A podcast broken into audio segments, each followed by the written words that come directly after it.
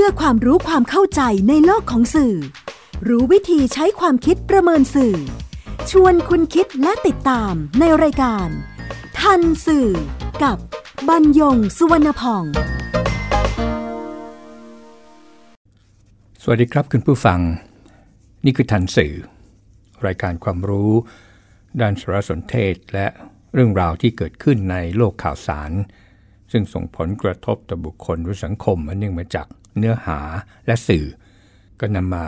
เรียนร่วมกันเพื่อนำไปสู่สังคมคุณภาพ ทางออกอากาศทางไทย PBS Digital Radio บรรยงสวนผ่องดำเนินรายการ จิตรินเมฆเหลืองประสานงานท่านสื่อวันนี้นำเรื่องกฎหมายใหม่ไซเบอร์มาพูดคุยกับคุณผู้ฟัง เนื่องจากพระราชบัญญัติการรักษาความมั่นคงปลอดภัยไซเบอร์ พุทธศักราช 2562 มีผลบังคับใช้แล้วหลังประกาศในราชกิจจานุเบกษา พระราชบัญญัติดังกล่าวมีเรื่องที่ประชาชนทั่วไปจำเป็นต้องรู้สารสนเทศอยู่พอสมควร เพราะว่าเกี่ยวข้องกับผู้ที่ใช้สื่อสังคม ปัจจุบันเนี่ยเรามีกฎหมายที่เกี่ยวข้องกับคอมพิวเตอร์อยู่แล้วนะครับ ก็คือพระราชบัญญัติการกระทำความผิด เกี่ยวกับคอมพิวเตอร์ปี 2550 และปี 2560 ที่เพิ่มโทษให้แรงขึ้นทำไมจึงต้องมีกฎหมายใหม่ไซเบอร์ขึ้นมาอีก กฎหมายใหม่เหมือนและต่างกับกฎหมายที่มีอยู่แล้วในปัจจุบันอย่างไร ทั้งหมดนี้ก็จะใช้เวลาพูดคุยกันในรายการทันสื่อตอนนี้ครับคำว่าไซเบอร์ที่เราใช้ทับศัพท์ จากภาษาอังกฤษคือ cyber cyber ที่ผ่านมาก็มีคำอธิบายในทางคอมพิวเตอร์ ว่าเป็นกิจกรรมเป็นความเคลื่อนไหวทางอินเทอร์เน็ตนั้น ในกฎหมายนี้หมายถึงข้อมูล และการสื่อสารที่เกิดจากการให้บริการ หรือการประยุกต์ใช้เครือข่ายคอมพิวเตอร์ ระบบอินเทอร์เน็ต หรือโครงข่ายโทรคมนาคม รวมทั้งการให้บริการโดยปกติของดาวเทียม และระบบเครือข่ายที่คล้ายคลึงกัน แล้วก็เชื่อมต่อกันเป็นการทั่วไป ก็ถือว่าเป็นการขยายความให้ชัดเจนขึ้น จะได้ไม่ตีความ ยากหรือให้ผิดไปเมื่อมีประเด็นทางกฎหมาย อย่างไรถึงจะเรียกว่าเป็นภัย คุกคามทางไซเบอร์นั้น กฎหมายฉบับนี้ระบุว่า การกระทำหรือดำเนินการใด ๆ โดยมิชอบ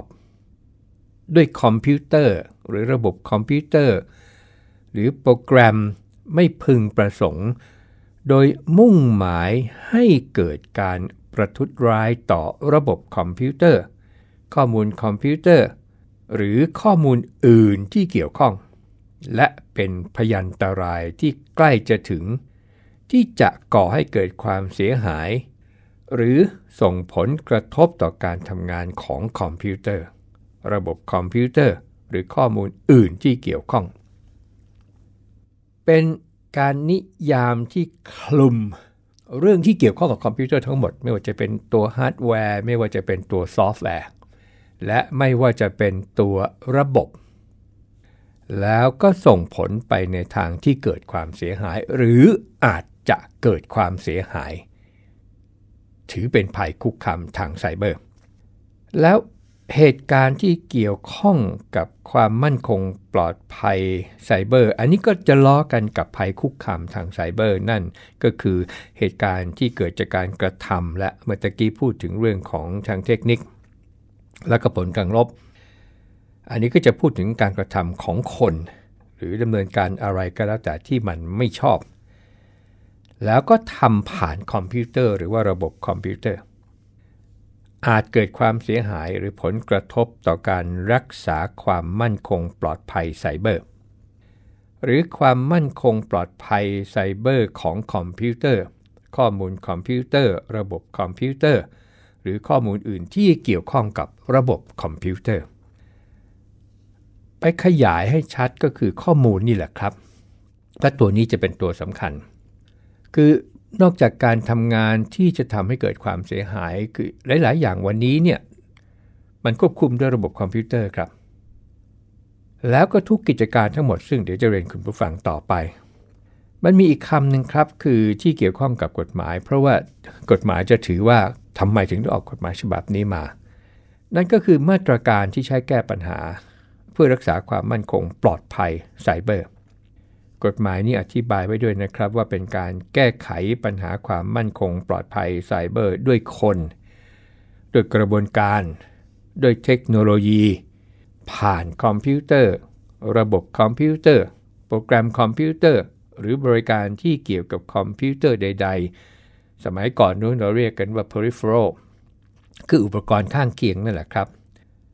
และมาตรการนี้ก็เพื่อสร้างความมั่นใจและเสริมสร้างความมั่นคงปลอดภัยไซเบอร์ของคอมพิวเตอร์ ข้อมูลคอมพิวเตอร์ ระบบคอมพิวเตอร์ หรือข้อมูลอื่นที่เกี่ยวข้องกับระบบคอมพิวเตอร์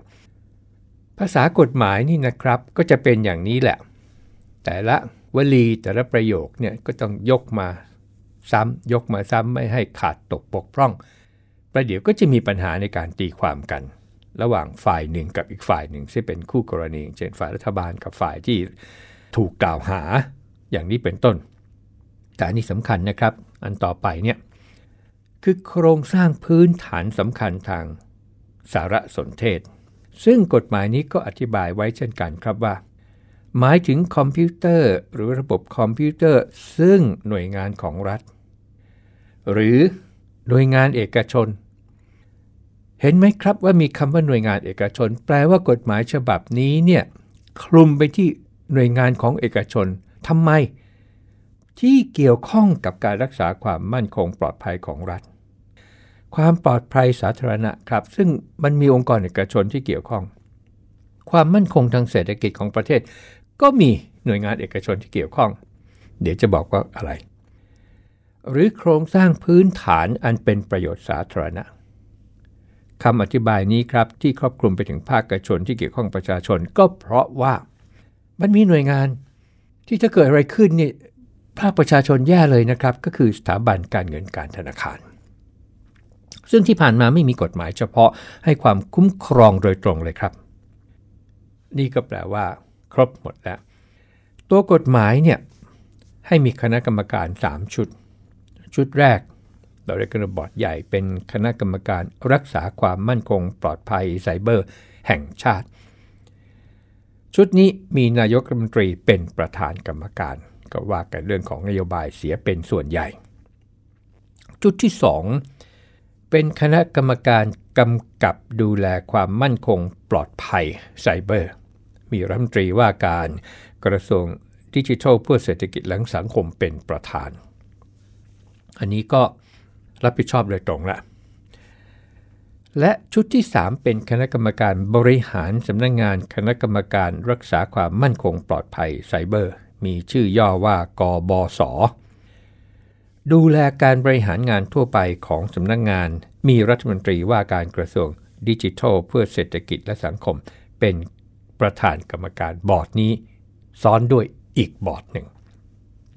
นั่นหมายความว่าอย่างกฎหมายคอมพิวเตอร์นี่จะไม่มีสำนักงงานว่าจะไม่มีสำนักงงานอะไรนะครับ แต่กฎหมายฉบับนี้เนี่ยจะมีหน่วยงานใหม่เกิดขึ้น 1 หน่วยงานเลยก็คือสำนักงงานคณะกรรมการรักษาความมั่นคงปลอดภัยไซเบอร์ ช่วงต้นรายการเรียนคุณผู้ฟังไปบ้างครับว่าบุคคลทั่วไปที่เป็นผู้ใช้สื่อออนไลน์ก็ยังหนีไม่พ้นกฎหมายฉบับนี้ นั่นก็เพราะว่าอำนาจของกรรมการตามกฎหมายฉบับนี้ นอกจากดูแลดำเนินการรับมือกับภัยคุกคามทางไซเบอร์ แล้วก็กำกับดูแลการดำเนินงานของศูนย์ประสานการรักษาความมั่นคงปลอดภัย ระบบคอมพิวเตอร์แห่งชาติ และการเผชิญเหตุ และนิติวิทยาศาสตร์ทางคอมพิวเตอร์แล้ว ยังกำหนดระดับของภัยคุกคามทางไซเบอร์ รายละเอียดของมาตรการป้องกันการรับมือการประเมินการปราบปรามการระงับภัยคุกคามทางไซเบอร์ในแต่ละระดับอีกด้วย เหตุผลของกฎหมาย ที่ให้อำนาจคณะกรรมการ และสำนักงงานคณะกรรมการรักษาความมั่นคงปลอดภัยไซเบอร์ ก็เพราะว่า เทคโนโลยีสารสนเทศและการสื่อสารวันนี้ ส่งผลกระทบ ต่อทุกบริบท ซึ่งสุดท้ายก็คือชีวิตประจำวันของคนในสังคมที่กล่าวได้แล้วนะครับว่าทุกคนจะเว้นก็แต่คนที่ตัดตัวเองออกจากโลกไซเบอร์ โดยสิ้นเชิงเท่านั้น คือไม่แตะอะไรก็แล้วแต่ซึ่งเป็นดิจิทัลเลย เมื่อพูดถึงโครงสร้างพื้นฐานเมื่อก่อนนั้นนะครับ เราก็จะมองกันที่เรื่องการคมนาคมขนส่งเรื่องไฟฟ้าเรื่องประปา แต่ปัจจุบันเนี่ยสารสนเทศยกระดับขึ้นมาเป็นอีกโครงสร้างพื้นฐานหนึ่ง ซึ่งครอบคลุมไปหมดทุกบริบทอย่างที่ได้เรียนคุณผู้ฟังไปเมื่อสักครู่นี้ครับ จึงมีความสำคัญต่อความมั่นคงของชาติ ตั้งแต่ด้านบริการภาครัฐที่สำคัญ ด้านการเงินการธนาคาร ด้านเทคโนโลยีสารสนเทศและโทรคมนาคม ด้านการขนส่งและโลจิสติก ด้านพลังงานและสาธารณูปโภค ด้านสาธารณสุขเป็นต้นหนึ่งในประเด็นที่มีการถกเถียงกันในช่วงที่ยังเป็นร่างกฎหมายก็คือ การให้อำนาจกรรมการรักษาความมั่นคงปลอดภัยไซเบอร์ ออกคำสั่ง ให้บุคคลผู้เป็นเจ้าของกรรมสิทธิ์ ที่ครอบครองที่ใช้คอมพิวเตอร์หรือระบบคอมพิวเตอร์ ที่ดูแลระบบคอมพิวเตอร์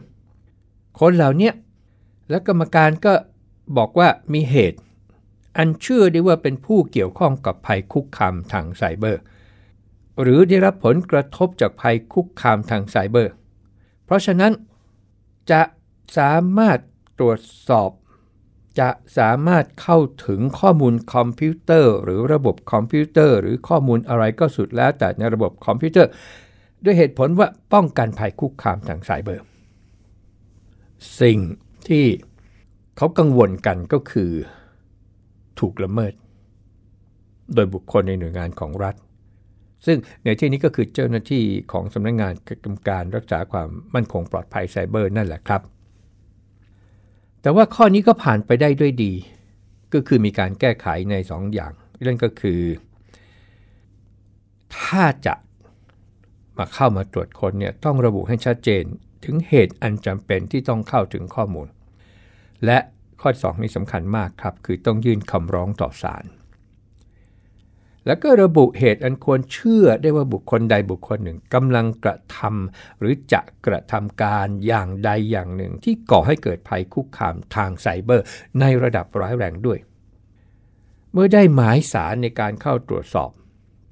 และเข้าถึงข้อมูลคอมพิวเตอร์แล้ว ถ้าจะยึดหรือจะอายัด คอมพิวเตอร์ระบบอะไรก็แล้วแต่ ซึ่งมีเหตุอันควรเชื่อได้ว่าเกี่ยวข้องกับภัยคุกคามทางไซเบอร์ เพื่อการตรวจสอบหรือวิเคราะห์แล้ว จะต้องไม่เกิน 30 วันกับอันนี้ก็ผ่านไปเปราะหนึ่งก็หลังจากที่กังวลกันจนผู้จากันในวงการนอกวงการไปทั่วหมดไปแล้ว ยังมีประเด็นประเด็นนึงครับ แต่ว่าอีกสักครู่ครับ กำลังฟังรายการ ทันสื่อกับบรรยงสุวรรณพอง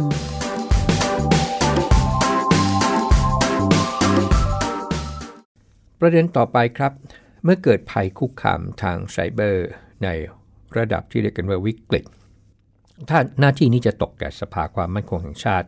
ในการรักษาความมั่นคงปลอดภัยไซเบอร์ ตามกฎหมายว่าด้วยสภาความมั่นคงแห่งชาติ และกฎหมายอื่นที่เกี่ยวข้องนะครับ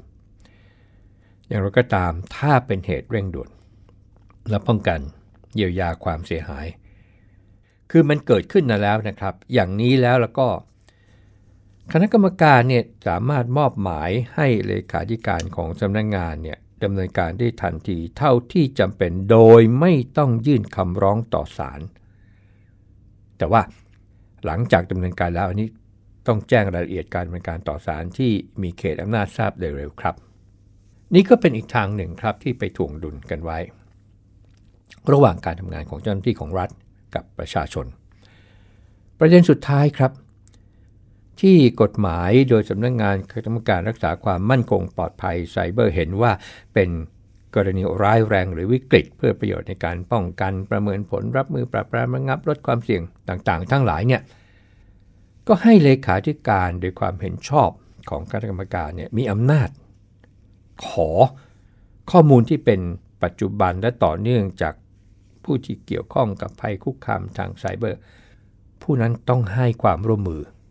และก็ให้ความสะดวกแก่คณะกรรมการนะครับ มีคำถามว่ากรณีต่างๆ ที่นำมาบอกเล่าให้คุณผู้ฟังในรายการทันสื่อวันนี้ ประชาชนหรือผู้ใช้สื่อออนไลน์มีสิทธิ์ที่จะปฏิเสธได้ไหมตอบว่าจะเป็นหมายสารนะครับ ปฏิเสธไม่ได้ แต่ถ้าไม่ใช่หมายสารและเป็นภัยคุกคามทางไซเบอร์ในระดับที่ไม่ร้ายแรงแล้วแล้วก็อันนี้อุทธรณ์คำสั่งได้ครับ การฝ่าฝืนคำสั่งละ่ะ มีบทลงโทษไหมตอบว่ามีโทษนะครับ แต่มีโทษทั้ง คนในหน่วยงานของรัฐที่เป็นเจ้าพนักงานตามกฎหมาย ทั้งคนที่นำ ข้อมูลไปเปิดเผย และทั้งคนทั่วไปที่ฝ่าฝืนหรือไม่ให้ความร่วมมือกับเจ้าพนักงาน เอาโทษของคนในหน่วยงานของรัฐก่อนนะครับ ถ้าพนักงานเจ้าหน้าที่ตามกฎหมาย คนใด เปิดเผย หรือส่งมอบข้อมูลคอมพิวเตอร์ ข้อมูลจราจรทางคอมพิวเตอร์ ข้อมูลอื่นที่เกี่ยวข้องกับระบบคอมพิวเตอร์ หรือข้อมูลของผู้ใช้บริการที่ไปได้มาจากการตรวจค้นตามกฎหมายนี้จำคุกไม่เกิน 3 ปีครับ หรือปรับไม่เกิน 60,000 บาทครับหรือทั้งจำทั้งปรับอะอันนี้น่าสนใจ กฎหมายนี้น่าสนใจตรงนี้ครับ แม้แต่โดยประมาทหมายถึงเจ้าหน้าที่ของรัฐนะครับ แม้แต่โดยประมาท อันเป็นเหตุให้ผู้อื่นล่วงรู้ข้อมูลคอมพิวเตอร์ ข้อมูลจราจรในคอมพิวเตอร์ ข้อมูลของผู้ใช้บริการหรือข้อมูลอื่นที่เกี่ยวข้องกับระบบคอมพิวเตอร์อย่างใดอย่างหนึ่งหนีไม่พ้นอีกเหมือนกันครับจำคุกไม่เกิน 1 ปี หรือปรับไม่เกิน 20,000 บาท หรือทั้งจำทั้งปรับนี่ก็โทษเบาลงมา ต่อไปก็เป็นโทษสำหรับใครก็ได้ ที่ไปล่วงรู้ข้อมูลคอมพิวเตอร์ ข้อมูลจราจรคอมพิวเตอร์ ข้อมูลผู้ใช้บริการ หรือข้อมูลอื่นที่เกี่ยวข้องกับระบบคอมพิวเตอร์ ที่พนักงานเจ้าหน้าที่ได้มาตามกฎหมายนี้ แล้วนำไปเปิดเผยต่อผู้หนึ่งผู้ใดโดยมิชอบ คุกไม่เกิน 2 ปีครับ หรือไม่เกิน ปรับไม่เกิน 40,000 บาท หรือว่าทั้งจำทั้งปรับ สุดท้ายก็คือผู้ให้บริการหรือผู้ใช้บริการคอมพิวเตอร์ทั่วไปนี่แหละครับ ที่ไม่ปฏิบัติตามหนังสือเรียกของพนักงานเจ้าหน้าที่ หรือไม่ส่งข้อมูลให้พนักงานเจ้าหน้าที่ โดยไม่มีเหตุอันสมควร ต้องระวังโทษปรับไม่เกิน 1 0 0 0 0แบาท แต่ว่าไม่มีโทษจำนะครับ เช่นเดียวกันกับการฝ่าฝืน หรือไม่ปฏิบัติตามคำสั่งของกรรมการ ที่บอกให้ระวังคอมพิวเตอร์ของอยู่ให้ดีนะ ดูแลระบบให้ดีนะ ให้มันปลอดภัยนะ ให้มันมั่นคงนะ อะไรอย่างเงี้ยหรือให้หาข้อบกพร่องที่มันส่งผลกระทบต่อความการรักษาความมั่นคงปลอดภัยไซเบอร์นะอันนี้ปรับไม่เกิน 3 0 0แสนบาท แล้วก็ปรับอีกไม่เกินวันละ 10,000 บาท นับแต่วันที่ครบกำหนด ตามระยะเวลาที่กรรมการออกคำสั่งไว้ภายใน 30 วันแก้ไขให้เรียบร้อย จนกว่าจะปฏิบัติให้ถูกต้อง ทีนี้ สมมติยังฝ่าฝืนอีกคือสั่งให้แก้ สั่งให้กำจัด ชุดคำสั่งที่ไม่พึงประสงค์ แล้วยังไม่ปฏิบัติ อันนี้มีโทษจำคุกเข้ามาแล้วครับ คือไม่เกิน 1 ปี แล้วก็ปรับไม่เกิน 20,000 บาท หรือว่าทั้งจำทั้งปรับ แต่ถ้าขัดขวางการปฏิบัติงานของเจ้าหน้าที่ที่เข้าไปตรวจสอบหรือเข้าถึงข้อมูลคอมพิวเตอร์ หรือไม่ยอมให้ยึดให้อายัดตามหมายสารสุดแล้วแต่ที่เป็นการปฏิบัติงานของพนักงานเจ้าหน้าที่ โดยไม่มีเหตุอันสมควร อันนี้คุกครับไม่เกิน 3 ปี ปรับไม่เกิน 60,000 บาท หรือว่าทั้งจำทั้งปรับ และถ้าผู้กระทำผิดเนี่ยเป็นนิติบุคคล แล้วความผิดนั้นเกิดจากการสั่ง หรือกระทำของกรรมการหรือผู้จัดการหรือใครซึ่งรับผิดชอบ การดำเนินงานของนิติบุคคล หรือกรณีที่บุคคล ซึ่งมีหน้าที่ต้องสั่งการหรือกระทำการและละเว้นไม่สั่งการหรือกระทำการ จนเป็นเหตุ ให้นิติบุคคลนั้นกระทำความผิด ผู้นั้นต้องรับโทษตามกฎหมายที่ได้บัญญัติไว้ในแต่ละเรื่องด้วย อันนี้คล้าย ๆกับพระบัญญัติ คุ้มครองผู้บริโภคปี2522 นะครับ ที่กรรมการต้องรับผิดชอบด้วยเว้นว่าพิสูจน์ได้ว่าไม่ได้ไปเกี่ยวข้อง มีคำถามนะครับว่าแล้วแฮกเกอร์ล่ะ จะใช้กฎหมายไหนมาควบคุม ก่อนตอบเรียนคุณผู้ฟังสรุปให้สั้นที่สุดนะครับ ถึงคำว่าแฮกเกอร์แฮกเกอร์คือผู้มีความรู้และก็เชี่ยวชาญในระบบปฏิบัติการคอมพิวเตอร์จนสามารถเจาะผ่าน ระบบ รักษาความปลอดภัยเข้าถึงข้อมูลที่อยู่ในระบบได้ครับ ก็อยู่ที่แฮกเกอร์ว่า จะใช้ความเชี่ยวชาญนั้นไปในทางไหน สร้างสรรค์ เช่นไปค้นหาช่องว่างหรือจุดอ่อนของระบบรักษาความปลอดภัย เพื่อแก้ไขป้องกัน หรือรักษาความมั่นคงของระบบนั้น หรือว่าใช้ไปในทางทุจริต ในอดีตก็มีเพียงประมวลกฎหมายแพ่งและพาณิชย์มาตรา 420 นะครับ ที่ให้ความคุ้มครอง แต่มาตราดังกล่าวก็ระบุว่า ผู้ใดจงใจหรือประมาทเลินเล่อทำต่อบุคคลอื่น โดยผิดกฎหมาย ให้เขาเสียหายถึงแก่ชีวิตก็ดี ร่างกายก็ดี อนามัยก็ดีเสรีภาพก็ดี ทรัพย์สินหรือสิทธิอย่างหนึ่งอย่างใดก็ดี ท่านว่าผู้นั้นทำละเมิด จำต้องใช้ค่าสินใหม่ทดแทนเพื่อการนั้น ขณะที่การแฮ็กคอมพิวเตอร์โดยทุจริตนั้นยากนะครับ ที่จะนำมาตีความให้ชัดเจนลงมาได้จนกระทั่งมามีพระราชบัญญัติว่าด้วยการกระทำความผิดเกี่ยวกับคอมพิวเตอร์ พศ 2550 และมาเพิ่มโทษให้แรงขึ้นในฉบับ พศ 2560 จึงไม่มีปัญหาเรื่องการตีความกันต่อไป เพราะว่าผู้ใดเข้าถึงโดยมิชอบ ซึ่งระบบคอมพิวเตอร์ที่มีมาตรการป้องกันการเข้าถึงโดยเฉพาะ และมาตรการนั้นไม่ได้มีไว้สำหรับตนต้องระวังโทษจำคุกไม่เกิน 6 เดือน ปรับไม่เกินหมื่นบาทหรือว่าทั้งจำทั้งปรับ ยังมีอีกนะครับ ผู้ใดทำให้เสียหายทำลายแก้ไขเปลี่ยนแปลงหรือเพิ่มเติมไม่ว่าทั้งหมดหรือบางส่วน ซึ่งข้อมูลคอมพิวเตอร์ของผู้อื่นโดยมิชอบ คุกไม่เกิน 5 ปี หรือปรับไม่เกินแสนบาทหรือว่าทั้งจำทั้งปรับ และผู้ใดกระทำด้วยประการใดโดยมิชอบ เพื่อให้การทำงานของระบบคอมพิวเตอร์ของผู้อื่น ถูกระงงับ ชะลอ ขัดขวาง หรือรบกวนจนไม่สามารถทำงานตามปกติได้ ต้องระวังโทษจำคุกไม่เกิน 5 ปี หรือปรับไม่เกิน 1 0 0 0 0แสนบาท หรือว่าทั้งจำทั้งปรับ